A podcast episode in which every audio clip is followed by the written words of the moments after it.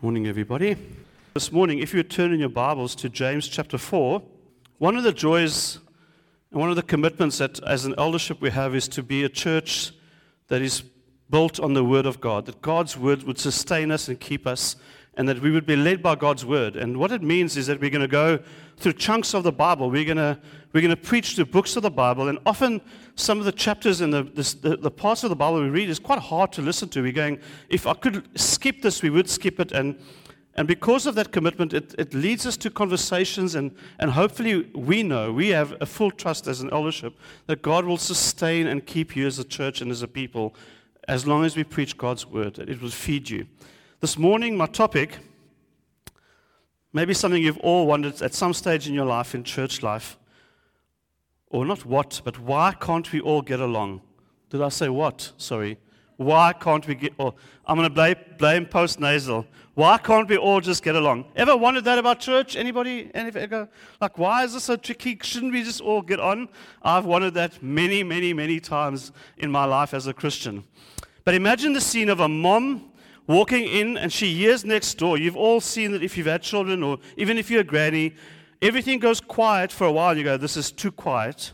And then everything breaks into chaos next door, and you're going, uh oh, there's World War III happening with my toddlers or my children next door. And the mom rushes in, and there's hair grabbing going on, there's kicking and screaming and pointing of fingers going on. Can you imagine your worst scene that you walk into?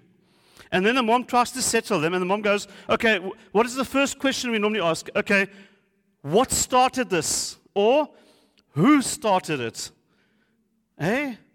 And then eventually the mom, and then the mom discovers that actually I gave the one child a muffin for breakfast, and they walked into the next room, and the others got upset because the one child had a muffin and wanted, hey, where's my muffin? And got angry and wanted to share it without their permission and started grabbing at the muffin. Can you imagine the scene?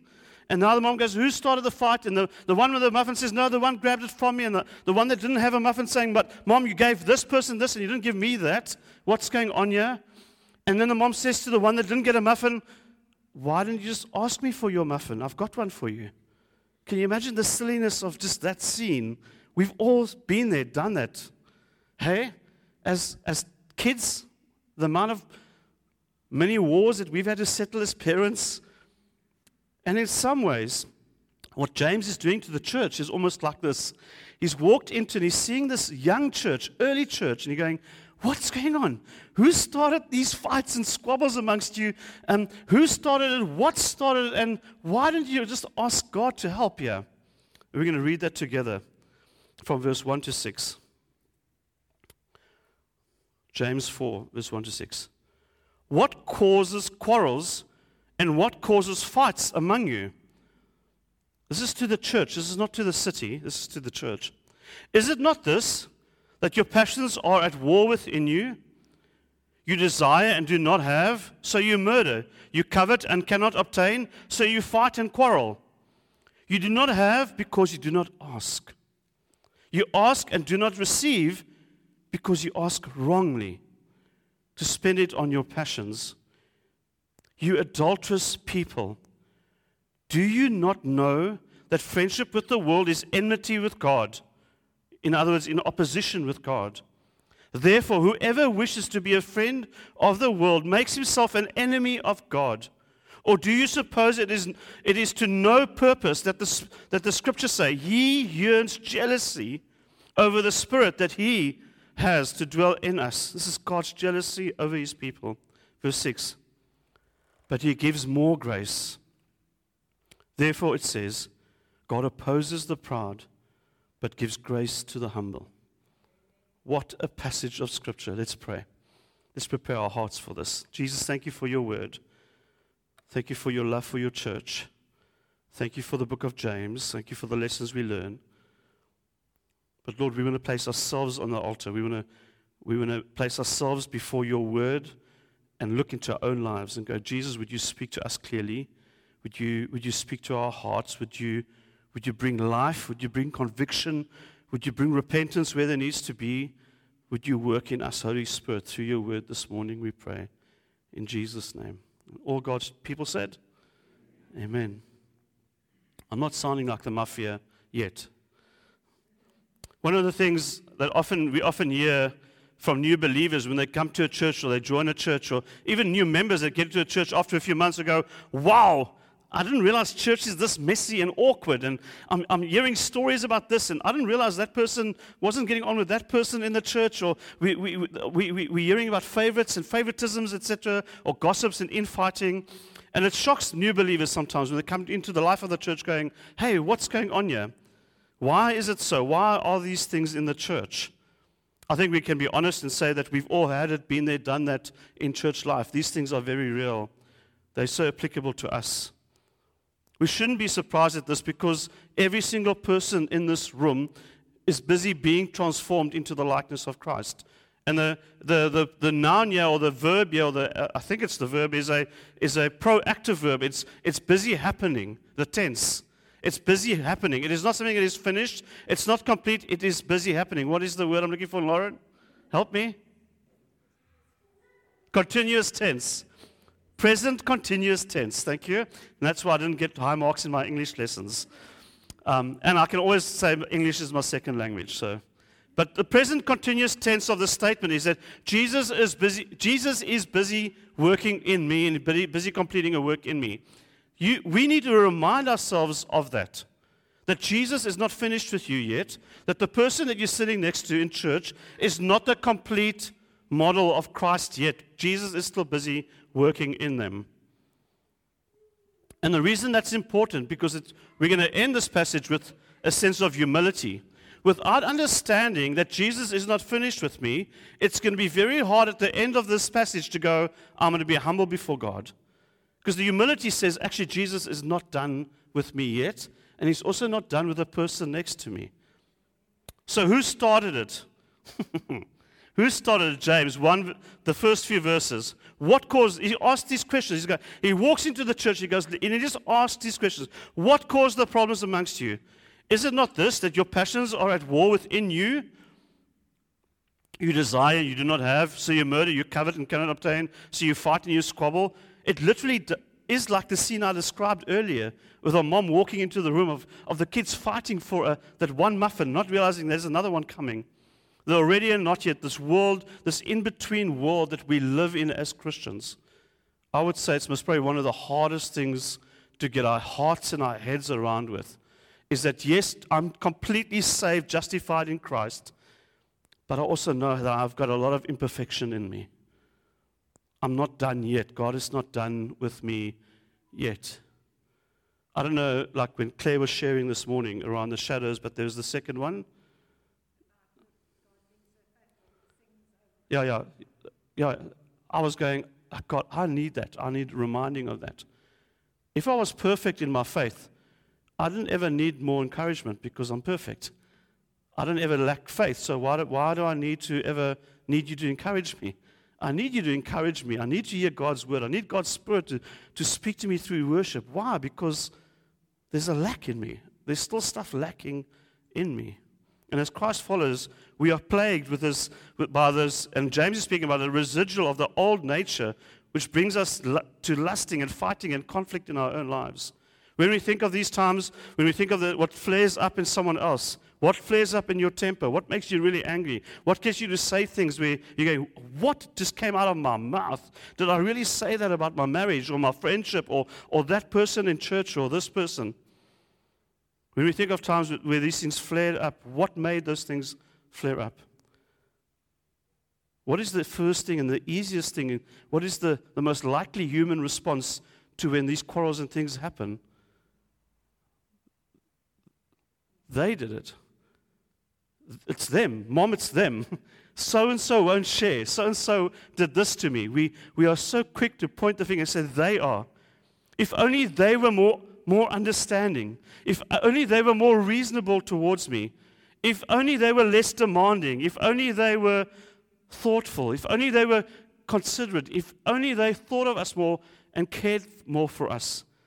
And the answer seems obvious to us that it's in them. If they were just better godly people, we wouldn't be in this situation. And it's so quick to, to do that. Remember the, the, when we were kids, the, the finger pointing? I had a granny, um, Granny de Wilsum, a German short, about this short. Um, And she used to say, Never point a finger because there's three fingers pointing back at you. There's some biblical truth in that. But the natural response is as soon as we come into conflict or quarrels or disunity and, and whatever, the first thing in our hearts is to put the blame on someone else. Saying, they've caused this in me. If only they were better leaders, if only they were better pastors, if only they were better friends, if only they were better these things. It's easy to shift that. And James is recognizing in the church is saying, we do that. They do this. However much we might want to do to do that, James is letting us know no, the problem is not out there, the problem is in here. James is saying, hey, the finger, no, no, no, This there's three inside. James is saying to the church, the problem with our conflict and quarrels is not what other people have or what they do or aren't doing. The problem is actually in your own heart. He's saying, hey, honor, if you're in conflict and you're quarreling, etc., it's in your own heart. I'll never forget at Bible college, um, I had a friend, I might have shared this. I've been here for enough years to, have, to repeat stories every now and then, forgive me. Um, that's why they say pastors should move on from churches every, every so and after. The stories get old. but I remember at Bible college, my third year, a very good friend of mine, and um, we were really good mates. We used to, we used to walk together and pray together. We used to have it in my good third year days, not my bad third year days. Um, and he would say to me, Hey, Honor, how's your, your quiet time or your time with God going? How's your, how's your time with God? How's your walk with God going? And I'd go, that's okay, I think. What's, what's happening? He goes, No, I can just see, I can see it's not going well. And I go, What do you mean it's not going well? He says, Just look at, I can just see all your friendships are taking strain or your relationships. You become weird and awkward with people when your relationship with God's not good. And I actually realized that in my third year, what he said was true. The closer I was to God, the more grace I extended, the more, the more of a godly man I was towards my friends. It was easier to get on with honor. And the less time I spent with God, the more of a, excuse the word, jerk I became, or the more selfish I became, and the more inward, self righteous honor became. I think the same is for all of us. Our hearts, if it's away from God, we're hard to live with. And the reality is in church life is none of us have that perfect walk with God. So there's always going to be some gap that we're having to make up with, hopefully by grace. So to understand conflict, we need to understand the desires jostling within us that are frustrating. So if you, are finding yourself in lots of conflict, and, and even in church life, not so even in church, especially in church life, the first point of view, first stop point, or the place to go for James is to check your own heart, going, hey, what's going on on my inside? Is it your need for recognition? Can't they see how good and faithful and how amazing I am? Why don't they give me some recognition? Or Maybe some needs in your own life that's not busy being, or prayers that are not being answered. You're going, this is unfair. Why are they special and why are not? Why, why did they get a muffin and I didn't? Why is their prayer answered and mine not? And there could be that inside of your heart. Or there's this simple thing of, I want life my way, on my terms, at my timeline, the way I like it. Or you're just discontent with your portion. You're just not happy with what God has given you. You see someone else have something, you're going, why can't I have that? Surely I desire, des- deserve that. Or surely I'm a little bit of entitlement settling into our hearts, going, we deserve better than this. Hey, God, I give you my tithe, I do this, I, I volunteer at church. Surely I deserve more. I deserve you to answer my prayers. I deserve you to answer those things. James is saying to the church before you fight, in your quarrels, in what's going on, check your inside first. Stop at, at you first. Ask yourself some big questions first. Why don't we get what we want? James is very blunt here. He gives us two big reasons why some of our prayers aren't being answered. You do not have because you do not ask. That's like, it's like the mom saying, Hey, to toddler two that's ripping the hair out of the, the one with the muffin and trying to bite and fight their way to a piece of their muffin. The, the mom saying to the toddler two, hey, hey, if you just asked for a muffin, I would, I've got six muffins here. Which one would you like? He's saying you don't, you don't have because you don't ask. And you ask and do not ha- receive because you ask wrongly to spend it on your passions. James speaking on prayer, and in one little two little verses, two and a half verses actually, he gives us two of the main reasons why prayers aren't answered. The first is prayerlessness, and the next is wrong motives. Our hearts aren't right. It's quite a double whammy to the church and to you and I. Prayerlessness and wrong motives. Christians allowing these desires to erupt into conflict and forgetting God's grace to them. James 2 says, You do not have because you don't ask. Prayerlessness is a sign that someone is trying to run things in their own strength, for their own sake, and under their own authority. Someone trying to run things in their own strength, for their own sake, and in their own authority. So we don't pray. We don't submit to God. We don't ask Him because we want to do it our way, in our strength, in our, way, in our, in our timing. The one writer says prayerlessness arises from a sense of independence from God, so that instead of praying about our desires, we indulge them. Instead of praying about our desires, we indulge them. So instead of saying, God, I've got these desires, are they godly? Are they from you? We don't even go to God with them. We just indulge them. We just, we, we just feed our desires. Whatever we desire, we give it. Whatever we want, we take. Instead of saying, Hey, God, are these things good for me? And rather than trusting in the Father who delights in giving good things to his children, remember Matthew 7 11, where Jesus says, Ask of the Father. No father will give um, a snake if his son asks for fish, a stone instead of bread. Hey? And how much more won't you give the Spirit to those who ask for the Spirit? That's why I don't, I don't, I don't understand spiritually insecure Christians who feel, I'm not sure I've got God's Spirit. Like, I'm going, you can't be a Christian without God's Spirit, number one. And number two, God says He'll never, ever withhold His Spirit from you if you ask for it. We ourselves decide what is good and seek to gain it through our own efforts. James is saying you, you want to play God in your own life. You make the decisions what's good and what's bad, and you decide what you'll have and what you won't have. We've settled that kind of thing. And then when it comes to the second reason, he says, the purpose of prayer, yeah, is not to try to get God to do what we want. It is actually a means by which we align ourselves to His priorities. I grew up in church where you pray because you want God to give you the things that you desire. That's why you pray. If you don't come praying for big things and asking for big things and claiming big things, then you don't have faith and you're not praying right.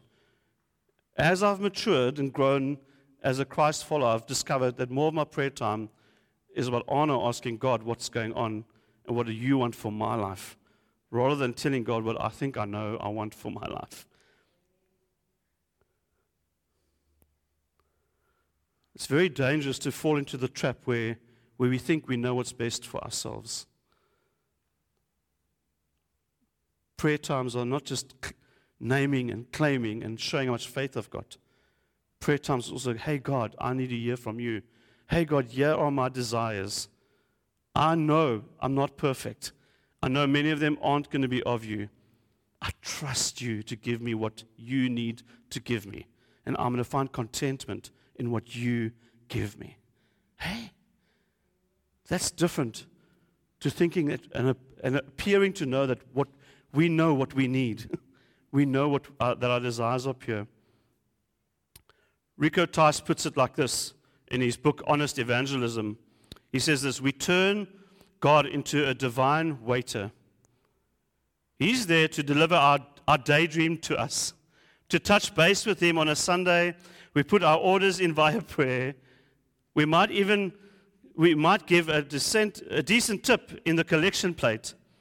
But God is essentially there to give us what we feel we need. And we get furious with him if he doesn't deliver. Don't all be too shocked with that statement. We turn God into this divine waiter. He's here to deliver our daydream, the things I think and dream about for my life. And when he doesn't deliver, we become angry and frustrated with him and saying, Why are you not giving these things to us? Because we assume that our desires are pure. We assume that our hearts are pure. In light of even our relationship and relational difficulties in the church, there's one thing I've discovered, and not just me, I think many have discovered this, is that you will find it almost or nearly impossible for you to war against another person while you are praying for them.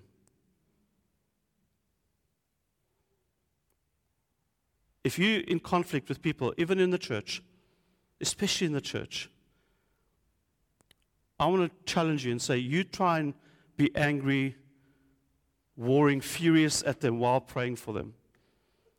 Bring them before God and genuinely pray for God to bless and to love and show mercy and grace to them and see if you can still be angry and furious at them. It's, it's impossible. Maybe the answer for us then is to, when we're warring or factioning or when we're quarreling or there's disunity or relationships are taking pressure in the church, is to actually go to God and just keep praying for those people. Praying for them and pray that God, because what's going to happen in the prayer is I think what will happen is you're going to start going, Oh, I'm finding it hard to pray for them. I actually don't want God to bless them, or I actually don't want God to show favor because I, I've got these things. And what happens in prayer is not just the prayer, it's God's going to show you and reveal stuff in your own heart that He wants to deal with. And you might end up in the first few moments of praying going, God, forgive me, rather. See what's happened there? God, what's happened is God's Spirit shows you inside and going, hey, oh no, it's wonderful that you're going to pray, but why are you struggling to pray for them? Why don't you want to pray for them?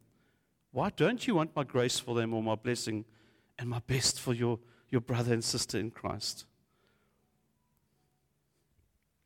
It's a bit different when it comes to praying like that, isn't it? And then James moves towards our own hearts. He goes, he talks about our wandering hearts, our, our hearts that wander away from God. And this is the language that Keller and so many people that we that we trust and love around the gospel and the, this idea of idolatrous hearts or adulterous hearts where we betray God with our own hearts in James 4 verse 4. You adulterous people, do you not do you not know that friendship with the world is enmity with God? Therefore, whoever wishes to be a friend of the world makes himself an enemy of God. Not just becomes, you actually are making, you're turning your life into an enemy. You are making yourself, you're turning yourself against God. Or do you suppose it is to no purpose that the scriptures say he yearns jealousy over the spirit that he has made to dwell in us. The imagery here is incredibly, incredibly powerful. I don't think you can use stronger language like this.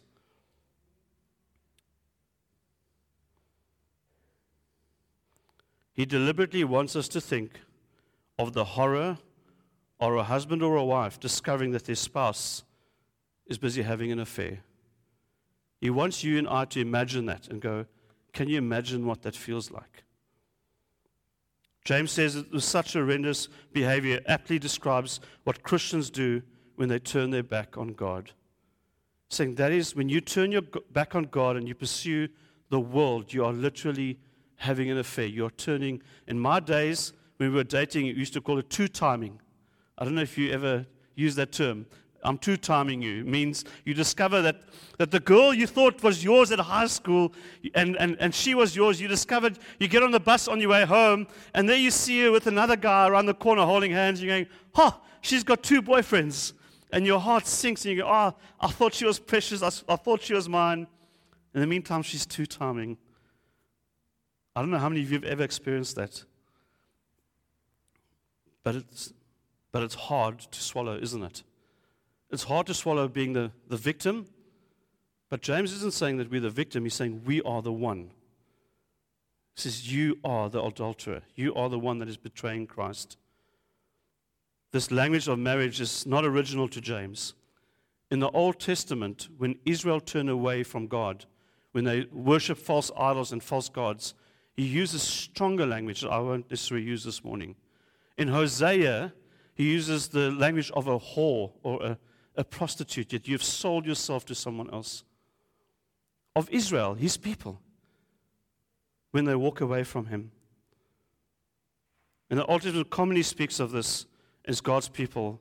His bride, he comes for his bride and discovers that she's having an affair.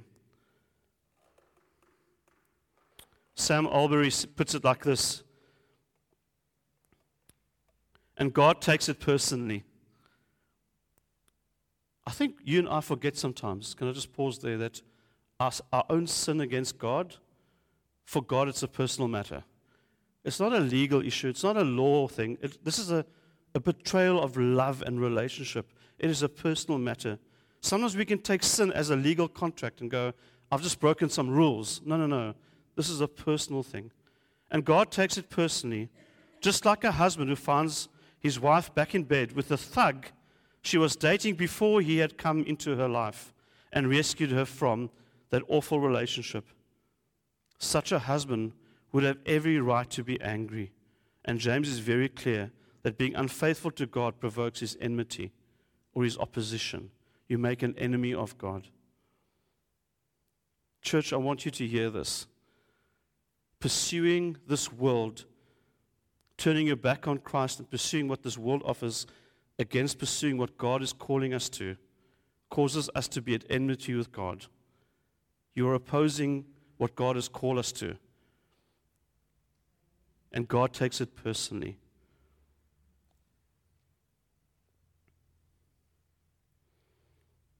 The big question is are my desires godly or are my desires worldly? Am I living for what this world can offer me or am I living for what God has called me to? Am I prepared to say no to the world? Because I can't say no to the world and no to, when I say no to the world, I say yes to God. But you can't say no, yes and, and no to both of these. Do we chase the things of this world, the world chase, sorry, do we chase the things the world chases? Or are our deepest desires for the things of God? His reputation, the good of his people, and service of others.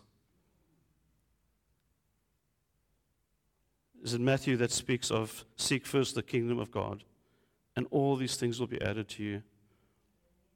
Matthew says, care more about God's reputation than your reputation. God says, care for my people. Who's his people? Us in the room, the church. We should care for one another. We should care that God's church is well. We should care that God's church is healthy, that God's church resembles the gospel and, preaches the gospel. And we should serve one another, not ourselves. We should be able to serve one another, not get from one another, take from another. Can you see our need for help rescuing, our need for saving? This is you and I. When honor wants his way and knows that it hurts people or it hurts God, I place myself in direct opposition to God. I'm fighting with him. I'm betraying him. I'm selling myself out to another lover.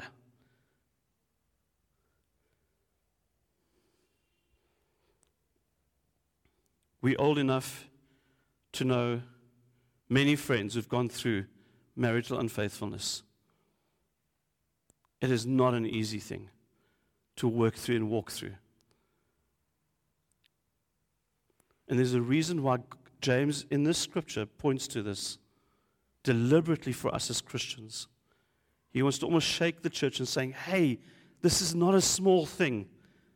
This is the thing that wrecks marriages. This is the thing that can ruin marriages. And only by God's grace. So, what has to happen when that happens? Incredible grace needs to flow from the faithful one, the one that, that didn't have the affair. Isn't that so? We're going we're going to break bread in a few minutes. And you and I are going to approach this table at communion this morning. We are coming as the unfaithful ones. Coming to our husband's table and going, I've been unfaithful. I need incredible grace from you to receive this meal. Hey, what does it require? Humble pie. A slice of humble pie saves us. And James ends with this. He, he goes hard, but then he ends with this. He goes, Dear church, but he who gives more, more grace, who gives more grace? God gives more grace. Therefore, it says, God opposes the proud, but gives grace to the, the humble. He gives more grace to the humble. We have to humble ourselves and go, hey, I need your grace. I'm coming, at, I'm coming to this table as the unfaithful one to my faithful husband. Remember the scene where the prodigal son comes home and he says, If I could only be a servant, I'm going to I'm to beg my dad for, for a job. I'm going to beg my dad just to receive me and put me in the sheds with the servants. I don't care. I don't need, I, I don't deserve being a son. I don't deserve royalty. I don't deserve to be part of the family again. And what does, this, what does the father do? He says to this, first he says, Bring the cloak. He puts a cloak on him and the ring now you're part of my family. This is a, a family ring. You're part of me. And he says, Prepare a feast for him. This unfaithful son comes home, and his father prepares a meal. But the son had to humble. It says he, he had to come to his own senses. Church, we have to come to our own senses before God. We have to come to our own senses go, I am not, like that song said, I'm not the faithful one, I'm the faithless one. I'm the unfaithful one. And please, I beg you, do not sit. If you're sitting in church going, no, no, oh, no, I'm not that guy. I'm begging you, please hear the word of God here. Each one of us are unfaithful. Each one of us, none of us are good. None of us are perfect. None of us can walk up to this table going, I deserved, I earned this. Not one of us this morning can enter communion and have communion on the back of our faithfulness, on the back of our good works. We all humble ourselves. We have to humble ourselves before God and God's word.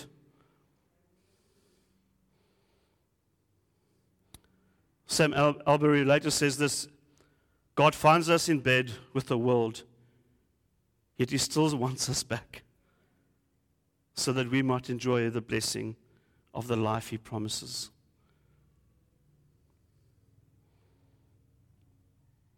Will you invite God's opposition or would you invite His grace? Friends, you have a choice to make this morning. I'm going to oppose God or I'm going to humble myself before God.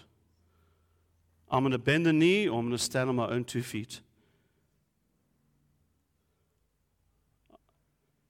I would almost want to caution you if you're standing on your own two feet this morning, rather not take communion. Please hear my heart. Communion is reserved for those who humble themselves before God, who recognize, I need saving, I need God in my life. Without that, we can't have this meal. There's no neutral, there's no third option. Either we go, Yes, God, I am that unfaithful one. Yes, God, I am the one that cheated on you. My heart has desired something else. Sorry. And James is calling the church back. He's saying, Hey, church, own your own sin, own your own guilt, own your own unfaithfulness. You can only do that if you know that the one you're owning up to has enough grace and mercy and love for you. And you are so secure that no matter what you own up to, He's never going to walk away from you. And that's what we come to this morning. We come to that faithful God. See, we can sing these songs, and they're beautiful and they're true. But they have to get us to a place where we can own our own unfaithfulness. Go, God, in my heart of hearts, this is, help me. I have, I have sinned. I have sinned. I have sinned that I'm working through. I'm, I'm longing for things of this world that's not yours, God. Please make you my treasure again. Our faithful husband has prepared a meal for us for his unfaithful wife. There's a reason that Jesus talks to the church as his bride. He says, You're my bride, I'm coming for you. He is coming back for us. That wedding day is coming. And just like the father prepared for the prodigal son a feast, but there's one step that we can bring to this is we can own it and we can humble ourselves before him saying, This is, I need your grace. I need your forgiveness, Father God. When it comes to relational stuff, it's on me. What's going on in me? I can't change anybody that I don't get on with. I, I've tried. We've all done that. The one person that I am responsible for before God is my own heart and me. And we can pray for the person we, we may be in conflict with or we're struggling with. Like I said, if you pray for that person enough, you're going to find it very, very hard to build any hatred or dislike. God will win your heart for that person through prayer.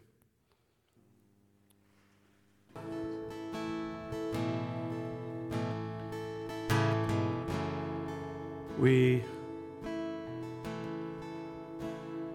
Lord, we won't diminish your grace and your mercy and your forgiveness by, by diminishing our brokenness and unfaithfulness. It's when we realize how broken, how unfaithful we are, that we really appreciate how, how great you are, how great your love is, and how great your mercy is. Lord, we want to be a faithful people. We want to be a holy people. We want to people want to be a people who pursue your kingdom above our kingdoms. God, we confess that that's not easy. We confess that we don't always do that. We confess that we are unfaithful. We confess that we do not always pursue your kingdom first.